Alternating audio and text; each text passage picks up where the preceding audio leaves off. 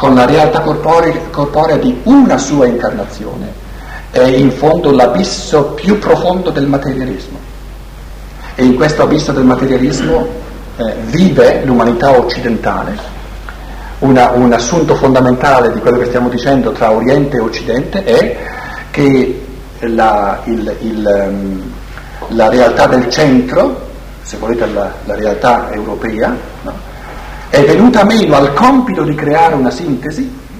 Abbiamo una scienza dello spirito che, già, che ha già quasi un, un, un secolo di vita, ma sono pochissime le persone che veramente, non soltanto esteriormente da farne una moda, ma che veramente intimissimamente portano in sé questo impulso. Quindi il carattere di, proprio del, del um, Versagen, um, um, Versagen. Versagen. Venire meno, no?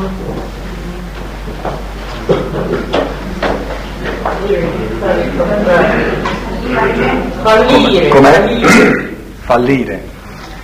Il carattere di fallimento, di venire meno al proprio compito della, dell'umanità nel centro, è così cospicuo e così forte. La parola tedesca è più precisa. Per cui eh, noi nel centro non abbiamo il cuore dell'umanità, nel centro abbiamo una specie di, una specie di eh, di, di, di oscillazione frenetica tra Oriente e Occidente. Abbiamo una scienza del tutto materialistica e una religione del tutto disincarnata. Quindi il carattere di unilateralità nel centro è ancora più, più disumano, perché perlomeno l'orientale è a casa sua nello spirito e l'occidentale, l'americano, è a casa sua nella materia. Invece l'uomo del centro non è a casa sua né nell'uno né nell'altro, sarebbe a casa sua soltanto in, questa, in questo dinamismo del portare l'uno sempre di nuovo in dialogo con l'altro. Se questo dinamismo non c'è, se questa mediazione non c'è, l'essere del centro si trova spaesato in tutti e due i campi. Ha una scienza che, di, un, di un materialismo così abissale che non è sua, e ha una religione così disincarnata che non è sua. Questa è la realtà fondamentale eh, di, di, ciò che si vive in Europa. Quando c'era ancora il muro di Berlino e la cortina di ferro, eh, sembrava quasi scritto anche, anche, fisicamente nel corpo dell'Europa. Eh, questa divisione che il, la, la realtà centrale non c'è, questa realtà centrale è stata divisa in due, un pezzo tutta verso un polo, tutta americanizzata, e l'altro pezzo tutta orientalizzata. La cortina di ferro spiritualmente c'è ancora, né più né meno di prima, è sparita solo quella materiale.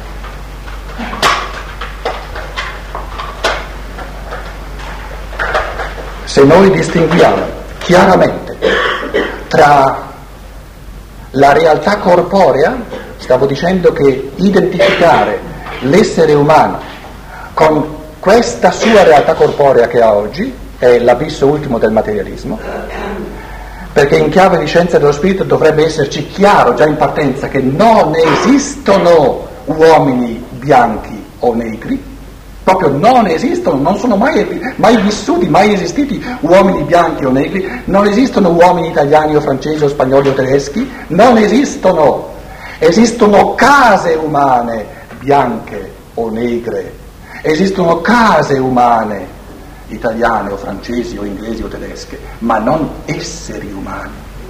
Perché l'essere umano, l'io, non è né italiano, né francese, né bianco né negro, è una realtà, è un essere spirituale eterno che alberga, che si prende una volta questa casa perché questo tipo di casa gli dà certe possibilità evolutive e poi quest'altra casa, e poi di nuovo quest'altra casa, e poi di nuovo questa realtà di popolo, e poi un'altra. Quindi la prospettiva della reincarnazione è l'unica che ci tira fuori dall'abisso del materialismo, dove noi identifichiamo queste unilateralità delle condizioni corporee evolutive, le identifichiamo con l'essere umano. Vi ho detto che l'orientale, l'io superiore di tutti gli esseri umani che sono in Oriente è così poco identificato con le condizioni culturali dell'Oriente che di fatti è nato in Oriente proprio per conquistarsi ciò che in Occidente è già dato partenza. Quindi la volontà, la volontà dell'io superiore degli esseri che vivono in Oriente è una volontà occidentale, perciò è nato in un corpo orientale.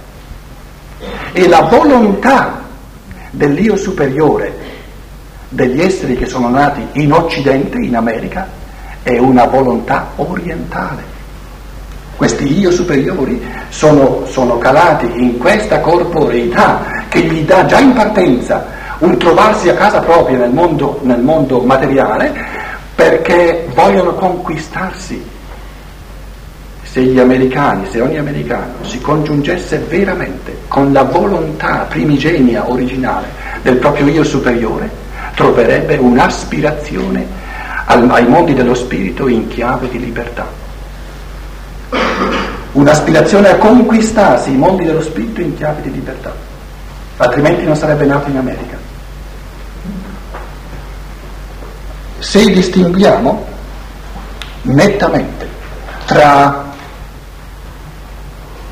come possiamo chiamarle, eh, le case, quindi le condizioni evolutive, che poi è la, è la duplice realtà del fisico e dell'eterico, che viene incontro alla duplice realtà dell'essere umano che è un io e un'anima, che è una, una individualità e un karma. Il karma è il mondo dell'anima. dell'anima.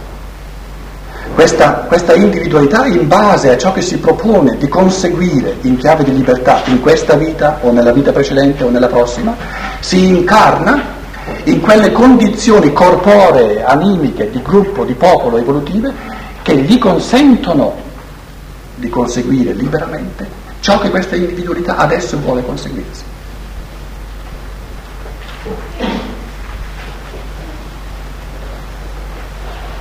Ci sono due esseri umani, due individualità che vogliono la stessa cosa?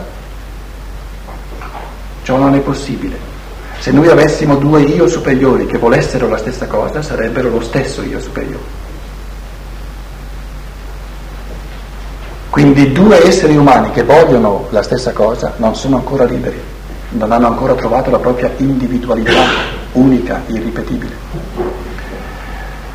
Quando noi ci riferiamo a ciò che vogliamo insieme, ci riferiamo alle condizioni comuni.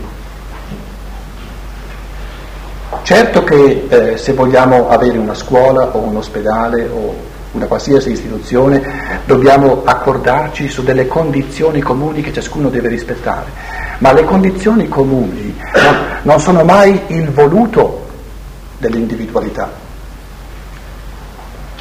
L'individualità vuole queste condizioni comuni come strumento, come condizione per poter attuare una volontà che è sempre del tutto individuale, unica.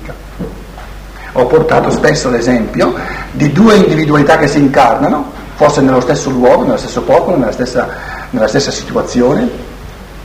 Prendiamo due gemelli se volete. Una individualità ha millenni di evoluzione dietro a sé, per cui questa volta, avendo forse l'ultima volta praticato il, la, la, virtù del coraggio, questa volta vuole, vuole acquisirsi la dimensione della, mans, della mansuetudine. Quindi scende con, con, una volontà complessiva di diventare un genio morale della mansuetudine. Bellissima cosa, perché prima o poi ognuno è dato a ognuno la possibilità di diventare liberamente un genio della mansuetudine, fa parte dell'essere umano. Ma siccome non si può fare tutto in una volta, perché se si facesse tutto in una volta avremmo la durata, ma non l'evoluzione, allora ci è data la possibilità di acquisire le dimensioni dell'umano che sono infinite nella loro variazione, una dopo l'altra. Però l'altro gemello, in base a un'evoluzione dove il coraggio l'ultima volta è stato esercitato in minima parte, perché questo, quest'altro gemello invece è stato tutto bello mansueto, tutto, tutto pacifico, tutto viene giù, con, con, questo, questa volontà complessiva che è il carattere comune a tutto ciò che farà, a tutto ciò che, che karmicamente gli avverrà, Tutto sarà una provocazione a diventare un genio del coraggio. È una contraddizione? No, assolutamente. C'è posto per il mansueto, c'è posto per il coraggioso. Immaginate cosa significa consigliare, adesso il mansueto viene a chiedere un consiglio, consigliare al mansueto che, che, che dovrebbe essere coraggioso, oppure viene il coraggioso consigliare che dovrebbe essere mansueto. Colui che ha, è sceso con la volontà, con la volontà di diventare un genio morale del coraggio, è coraggioso, sarà coraggioso, no, perché il coraggio se lo deve conquistare, quindi non può averlo già in partenza. Quindi mi trovo di fronte a una persona che non è coraggiosa, ma se io non la capisco bene, non avrò capito che si è proposta di diventare coraggioso. E quindi guardando a ciò che è, gli dico no, non è per te, e invece lui è sceso proprio per trovare questo coraggio di saper fare certe cose, di saper rischiare. La volontà del Dio superiore è del tutto individuale, perché ciò che ora va conseguito o ciò che ora una individualità vuole conseguire in chiave di, di, infinita variabilità delle dimensioni dell'umano non è mai la stessa, esattamente la stessa cosa di ciò che un altro vuole in questo momento, in questa vita conseguire. Perché se potesse essere lo stesso, cominceremmo a, a, vivere in un mondo di povertà, in un mondo di ripetizione, in un mondo di eh, langweile, eh, di noia. Se ci potesse essere in due esseri umani la ripetizione dell'uguale, avremmo un mondo di povertà, un mondo di noia un mondo dove la creatività, la capacità di variare l'essere umano all'infinito troverebbe subito un limite. L'inesauribilità dell'umano è proprio la possibilità di variarlo all'infinito. Questa esuberanza creativa dell'universo in cui ci troviamo ci viene dimostrata in ogni primavera quando noi vediamo che la vita le forze vitali non sono state contate col contagocce. Ci sono molti più germi di quelli che poi portano frutti. Viviamo in un mondo di esuberanza e perciò viviamo in un mondo di amore, in un mondo di creatività. La tirchieria sarebbe l'antimondo, sarebbe l'assurdo. E quindi dobbiamo comprendere che la legge fondamentale dell'io è l'esuberanza, la ricchezza, non la povertà, la variabilità infinita, dove sorge il desiderio che l'altro sia del tutto diverso da me, dove diventa insopportabile che un altro essere, che un essere cominci a copiare un altro essere, che è impoverimento infinito dell'umanità. Peccato, questo è peccato, l'omissione dell'individualità. Questo è il grande peccato che assume tutti i peccati. E non conosco nessun'altra lingua dove ci sia la possibilità di esprimere il peccato in un modo così bello come in italiano, quando noi dopo la parola peccato ci mettiamo il punto esclamativo. Che peccato!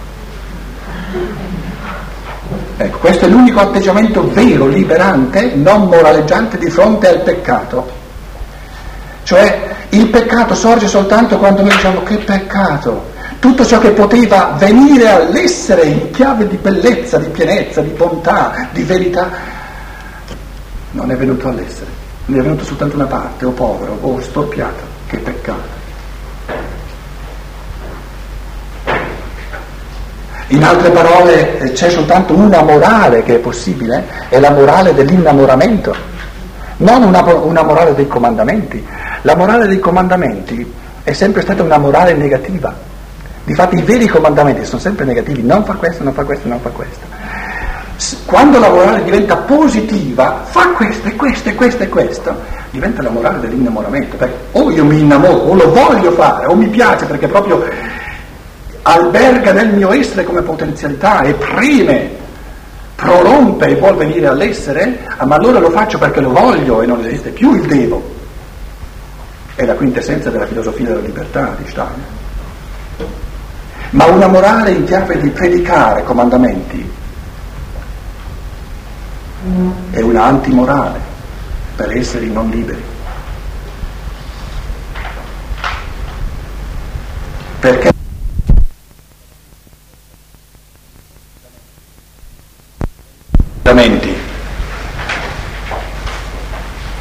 La risposta di Paolo, di San Paolo, nella, nella lettera ai Romani, eh, Steiner si è riferito spesso a San Paolo.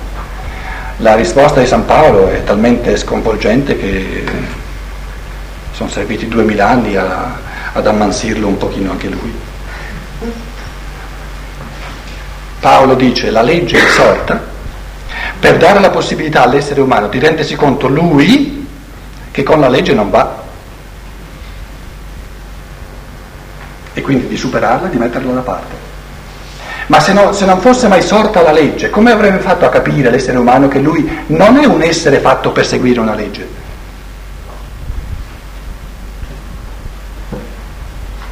Quindi il compito della legge, il compito di, del tentativo di condurre l'essere umano dal di fuori, è un compito prezioso perché è quello di portarlo a capire che così non va. Se io voglio fargli capire che così non va senza farglielo sperimentare, è di nuovo un comandamento, devi capire che così non va, ma se non lo sperimenti. Ecco perché il figlio prodigo deve andare via di casa. Il padre non gli poteva dire ma no, resta qui, guarda che poi le cose andranno così, così, così. Allora lo deve credere per l'autorità del padre, non per l'esperienza sua. Se invece fa l'esperienza, adesso attraverso l'esercizio della sua libertà sa che cosa pensa. E quindi il padre gli dà la sua parte e se ne va.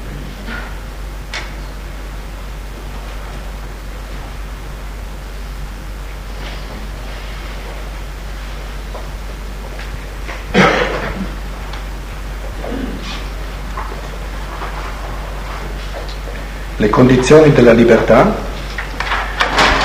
sono state quelle di togliere la pienezza originaria non libera, di creare le posizioni corporee animiche, le, le posizioni corporee sono le razze, le posizioni animiche sono i popoli, di parzialità, di partenza, in modo da dare ad ogni essere umano la possibilità di incarnarsi in un mondo di parzialità, in modo che l'integralità, in modo che l'universalità, in modo che il concento della pienezza umana divenisse una conquista del pensare umano, una conquista di conoscenza e una conquista di libera volontà.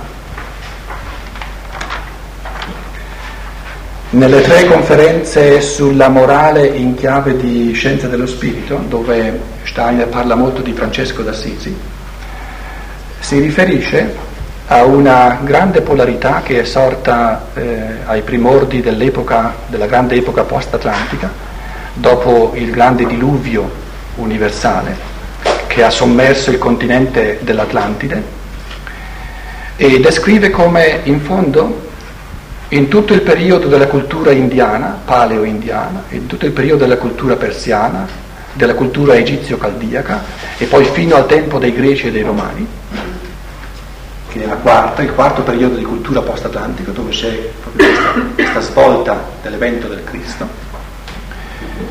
In questi millenni, diciamo l'ottavo, il settimo, il sesto, il quinto, il quarto, il terzo millennio prima di Cristo, è sorta come una grande polarità nell'umanità che lui riassume nella, nel carattere indiano e nel carattere germanico.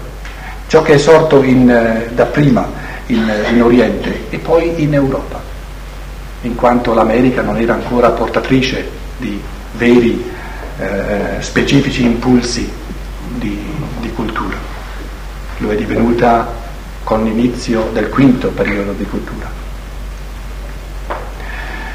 E descrive come questa polarità, che è una bellissima eh, possibilità di unilateralità, in modo da dare alla libertà la possibilità di conquistarsi l'altro polo, consiste in questo che nel carattere indiano, che si è perpetuato per secoli e per millenni, c'è una dedizione, una venerazione per il mondo spirituale, un rivolgersi allo spirituale, un anelito verso lo spirituale, quindi un coltivare la saggezza, un coltivare i contenuti di conoscenza, che non era ancora conoscenza pensante, ma contenuti di rivelazione divina che poi vengono eh, meditati. Nello stesso tempo, in questi millenni, ottavo, settimo, sesto, quinto, quarto millennio, dove in India, nell'Oriente, c'era questo atteggiamento di venerazione dello spirituale, del divino, nella, nei popoli germanici, celtici germanici, c'era una tutt'altra qualità, non c'era assolutamente un coltivare di questa sapienza, di queste conoscenze spirituali, c'era questa valorosità del condottiero, questa valorosità del, del, del guerriero, quindi diciamo impulsi volitivi del fare qualcosa. Abbiamo il guerriero, proprio il guerriero, o, o il cacciatore dove i libri non esistevano, dove la saggezza proprio non esisteva. Questo, questo impulso di, di, di, di, andare a caccia, questo impulso di fare la guerra,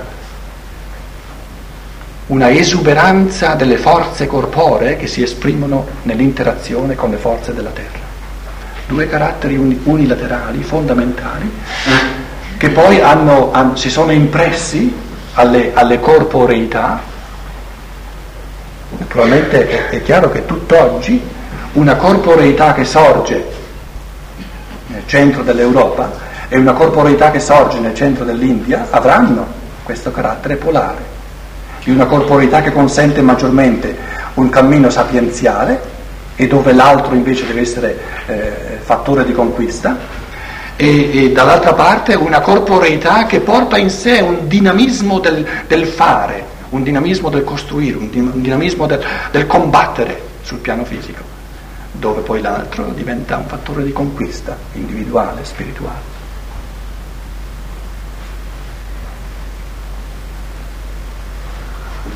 Un'affermazione fondamentale di Steiner è questa, che nell'Occidente, e per Occidente adesso intendiamo, dobbiamo specificarlo un po' meglio, eh, dove si decidono le sorti dell'Occidente in quanto anche eh, operante sull'Oriente e sul centro dell'umanità, sono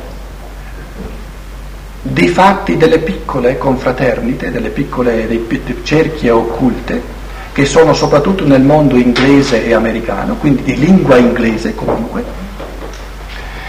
e questi circoli hanno delle conoscenze occulte che sono state tramandate da sempre nell'umanità e in questi circoli si sa che per tutto il quinto periodo di cultura post-atlantica, quindi ancora per mille, duemila anni, l'Occidente, quindi il mondo anglo-americano, ha la possibilità, quindi le forze conoscitive, tecniche e industriali, di dominare tutto il mondo, se lo vuole. Quindi la grande scelta della libertà del mondo occidentale, anglo-americano, che è condotto in fondo, perché anche la politica, eh, i politici sono esponenti di forze, eh, di consulte che stanno dietro le quinte. Le sorti dell'umanità sono in mano a pochissime persone.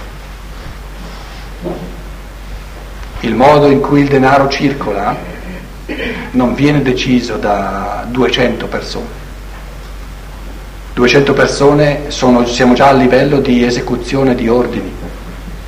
Il modo in cui il denaro circola, se per esempio lo yen verrà di nuovo sopravvalutato, è già arrivato al, al 20%, immaginate se si può rovinare una nazione più di così.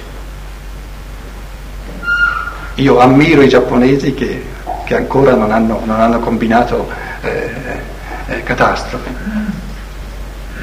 Perché rendere possibile, impossibile a una nazione di esportare, a un Giappone che vive soltanto dell'esportazione, ma il padrone del mondo è il dollaro, non è lo yen. Queste cose vanno viste spassionatamente, con oggettività, perché lì ci sono le conoscenze occulte che non hanno gli altri e lì ci sono le capacità anche tecniche di, di, maneggiare queste conoscenze occulte. E dicevo, se noi pensiamo che siano 200 persone a decidere dove succede un crash un, un, di borsa, eccetera, ci sbagliamo, 200 persone siamo già a livello esecutivo. Dove veramente si decide dobbiamo ritornare forse a 5 o a 3 persone e da queste 3 poi a una. Lì si decide, lì viene deciso cosa, cosa deve avvenire. Il pensiero fondamentale di Steiner è questo, che l'Occidente, che ha queste possibilità, sia conoscitive sia di potere, si trova nella, nella libertà di scelta. Se possiamo parlare di libertà di scelta, ma qui, eh, qui poi vedrete che le domande e i quesiti diventano veramente infiniti, ma idealmente, proprio perché c'è questa possibilità di strumentario, di avere in mano lo strumentario fisico-materiale della conduzione di tutto il mondo, c'è la possibilità di usare questo strumentario materiale per coltivare la dignità, la pienezza umana, per coltivare lo spirito che alberga nell'umano e quindi eh, portare a tutta l'umanità, all'Oriente e al centro dell'umanità, queste possibilità evolutive e quindi queste possibilità anche di coltivare lo spirito, rese possibili solo dalla tecnica e dalla scienza, perché questa tecnica e questa scienza ci rende possibile, se volessimo, livelli di evoluzione, di pienezza umana che prima non erano possibili, ecco il carattere apocalittico. Il carattere apocalittico dell'evoluzione è il carattere di cesura. Eh, quando parlavo prima di questi due caratteri fondamentali, del continuo e del, e del discontinuo, eh, la parola apocalissi, l'apocalittico, è sempre stata usata per il discontinuo. Ecco il significato di, di, di ciò che è apocalittico. Quando sorge il discontinuo, cioè quando ciò che c'era prima non mi aiuta a capire ciò che avviene adesso. Quando c'è un patatrac, quando c'è qualcosa di talmente nuovo, quando i fattori cambiano talmente che ciò che c'era prima non mi aiuta a capire ciò che c'è dopo. Dove le cose cambiano così radicalmente, così profondamente, gli esseri umani hanno sempre parlato di apocalissi, di apocalittico. Quindi è il carattere di discontinuità, il carattere di soglia, il carattere di salto qualitativo. Ora è importante che noi consideriamo la tecnica, la, la scienza moderna e la tecnica in chiave apocalittica, cioè in chiave di, di, fattori evolutivi che sono sorti negli ultimi tempi, non c'erano prima, e che ci danno possibilità evolutive che sono, che sono consentite unicamente grazie allo, strumentario della scienza e della tecnica. Se questo non si vuole, se questo si omette, se questo compito di, di di dare a tutta l'umanità la possibilità di, di accedere a un gradino del tutto nuovo di umanizzazione degli esseri umani in base a questo strumentario, l'altra alternativa è di dominare materialisticamente tutta l'umanità per il proprio vantaggio. Quindi servirsi della scienza e della tecnica, e della tecnica per il potere. Quindi non per una fecondazione spirituale di tutta l'umanità, per una maggiore, ulteriore umanizzazione degli esseri umani, ma per un dominio, per trarne un profitto proprio, che poi è un profitto materiale naturalmente. Gli eventi che noi abbiamo già eh, accessibili a livello di percezione ci dicono, se li leggiamo correttamente, che questa volontà in negativo che questa volontà di dominio, di potere materialistico è molto forte. Perché tanti eventi si possono spiegare soltanto come promananti da questa volontà. E gli eventi che abbiamo squadernati davanti a noi, alla fine di, di questo millennio, di questo secolo, perché siamo proprio alle scoccioli, ci dicono che l'altra volontà è minima nell'umanità. È minima perché l'altro tipo di volontà sarebbe, potrebbe sorgere nell'Occidente soltanto se la realtà del centro, la realtà del cuore dell'umanità non, non avesse fallito, non fosse venuta meno al suo compito di, portare di, eh, il compito sarebbe quello di spiritualizzare questa, questa intelligenza sorta nell'Occidente, questa intelligenza eh, fatta di tecnica, fatta di, di, di scienza naturalistica, di scienza materiale, questa intelligenza che è così astuta da usare tutte le forze dello spirito per la materia, per un potere materiale, per un accumulo di poteri e di, e, di, e di, beni materiali. La spiritualizzazione dell'intelligenza consiste in questo, nell'usare la stessa intelligenza, quindi la stessa penetrazione pensante, per rendere l'essere umano sempre più spirituale. In altre parole, anziché voler conoscere unicamente i meccanismi del mondo materiale per dominare, per avere potere materiale su tutta l'umanità, potrebbe, dovrebbe, il compito della libertà è di far sorgere l'anelito, di usare la stessa intelligenza pensante libera, la stessa intelligenza che viene usata altrimenti per il potere della materia, la stessa intelligenza usarla per scandagliare i misteri dei mondi spirituali. Ma quando si cominciano a scandagliare i misteri dei mondi spirituali, cresce la qualità dell'essere umano, non il suo potere. E ogni essere umano deve scegliere nella sua libertà tra la qualità dell'essere umano e il potere o l'avere dell'essere umano. Non si può servire a due padroni, perché voler servire a due padroni significa non volere la libertà che sceglie. Il principio della libertà è la scelta. Chi vuole servire due padroni non può scegliere, quindi non vuole essere libero. E si troverà a voler eh, navigare in due barche e quando le due barche poi eh, manifestano che divaricano nella loro, nella loro traiettoria, cade nell'acqua. Perché vuole, avere il piede in due barche. Non si può servire a due padroni, è una grande, eh, una grande diciamo, un principio evolutivo di fondamentale importanza, non si può seguire a due padroni significa la legge del divenire è la scelta della libertà. Non si può avere contemporaneamente potere, dominio, manipolazione materiale, quindi schiacciare materialmente altri esseri umani per essere più potenti, per avere eh, più potere, per avere eh, maggiori, più soldi o quello che volete, e al contempo coltivare la qualità intrinseca dell'essere umano, perché l'uno esclude l'altro.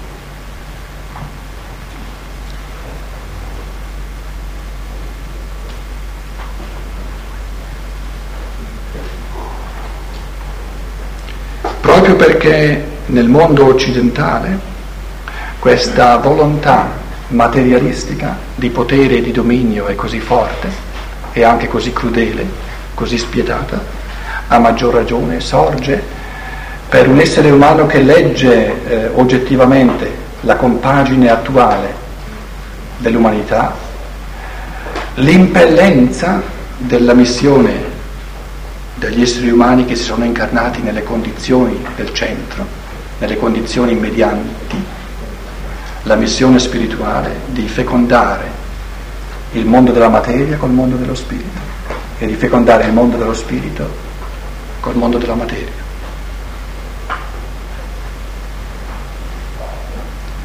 Questo pensiero è il cuore della scienza dello spirito. La scienza dello spirito di Stein, differentemente a, se mi permettete di dirlo, diciamo, a tutti gli altri impulsi che io conosco, è una scienza dello spirito che non disattende, non disprezza le conquiste della scienza e della tecnica, ma le considera così preziose, così insostituibili, che le conquiste future dello spirito umano vanno previste unicamente sul fondamento di, queste, questi strumenti della tecnica e della scienza. Ogni altra spiritualità che io conosca nell'umanità è una spiritualità che ha un gesto di repulsa verso la scienza e verso la tecnica.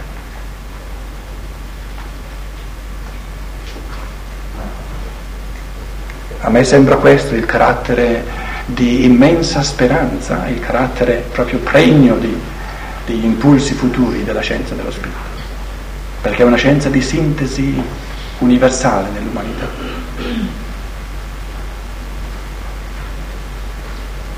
Proprio questa intelligenza, questo tipo di intelligenza lucida, chiara, che da prima ci è, stata, ci è stato consentito di far sorgere unicamente rivolgendola al materiale, proprio questo tipo di intelligenza è la più libera che ci sia, è la più individuale, la più, quella che ha più il carattere di io che ci sia, è talmente preziosa che non se ne potrà più fare a meno nell'evoluzione. Il suo compito adesso, sempre più impellente, è quello di rivolgersi, questa stessa intelligenza, questa stessa capacità pensante, che è stata acquisita da prima nell'interazione col mondo materiale, di rivolgersi ora ai mondi spirituali. Ma è la stessa intelligenza, è meto- la stessa metodica di pensiero, il metodo della scienza dello spirito è lo stesso metodo della scienza naturale. È un metodo rigoroso, quindi il più, il più libero che ci sia, di percezione e di pensiero, di interazione tra percezione e pensiero.